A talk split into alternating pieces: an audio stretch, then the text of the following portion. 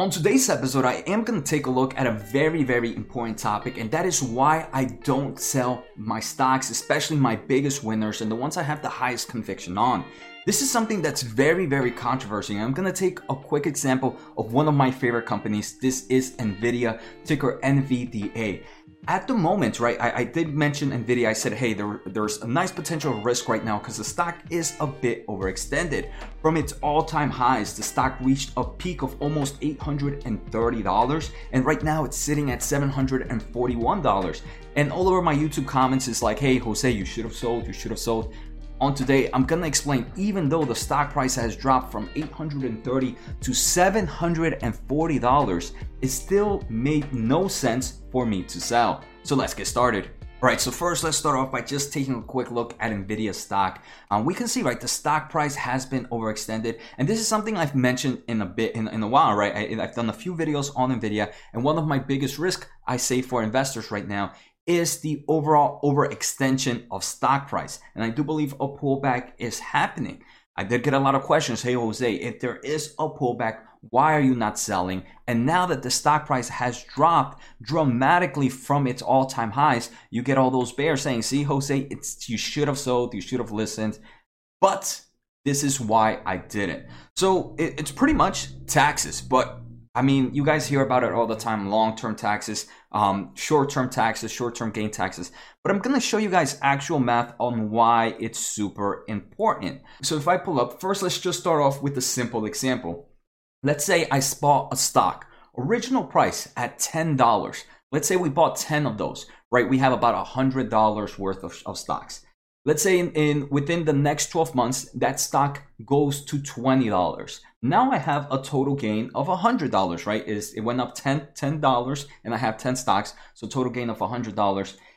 For most, again, this is different for everybody, not tax advised at any extent, but on average is about 30% on short-term gains, right? So that's about $30 out of that $100 that I'm going have to pay.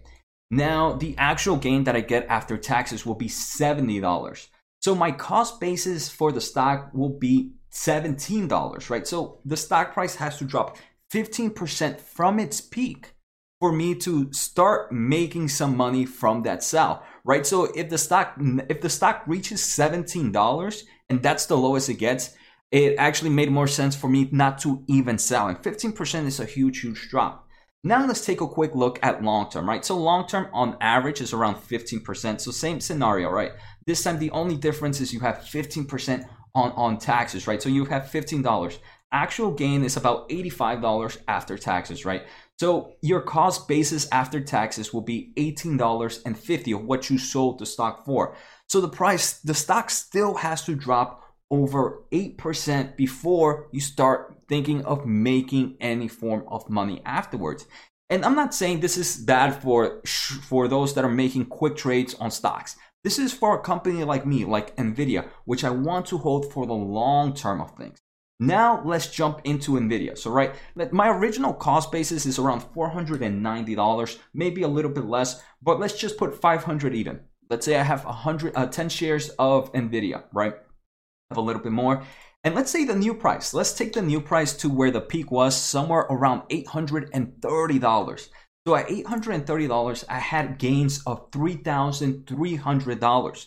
Short term gains, right? Because I really only started purchasing NVIDIA this year. So I would have to pay roughly around 30% taxes. That's $990 on taxes. So the actual gain I would have made from this trade or from this investment would have been $2,300, a good amount of money. But after that's, uh, let's say we, we take off the taxes, what would the actual price of NVIDIA be related to that? that would be $731.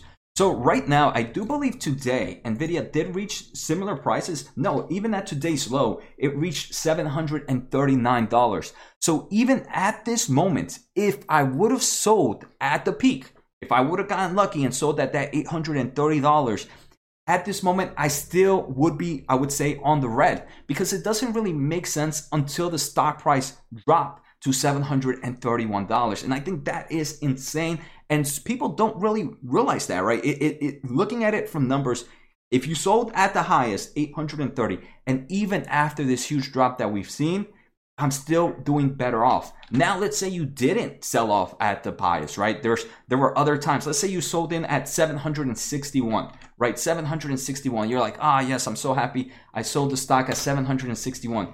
The cost basis after taxes is around $682.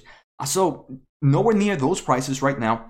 Obviously, volatility works in multiple ways, right? Obviously, it can continue to go down. It can go to 600. It can go to 500. But I believe that's just too much guessing, in my opinion, especially for long term investments. And this is why I don't end up selling my stocks. Today was such a quick video, but I think it, it really shows the ability of holding long terms and have no intentions of selling, especially your biggest stocks. So take care, guys. Have a good day and see you next time.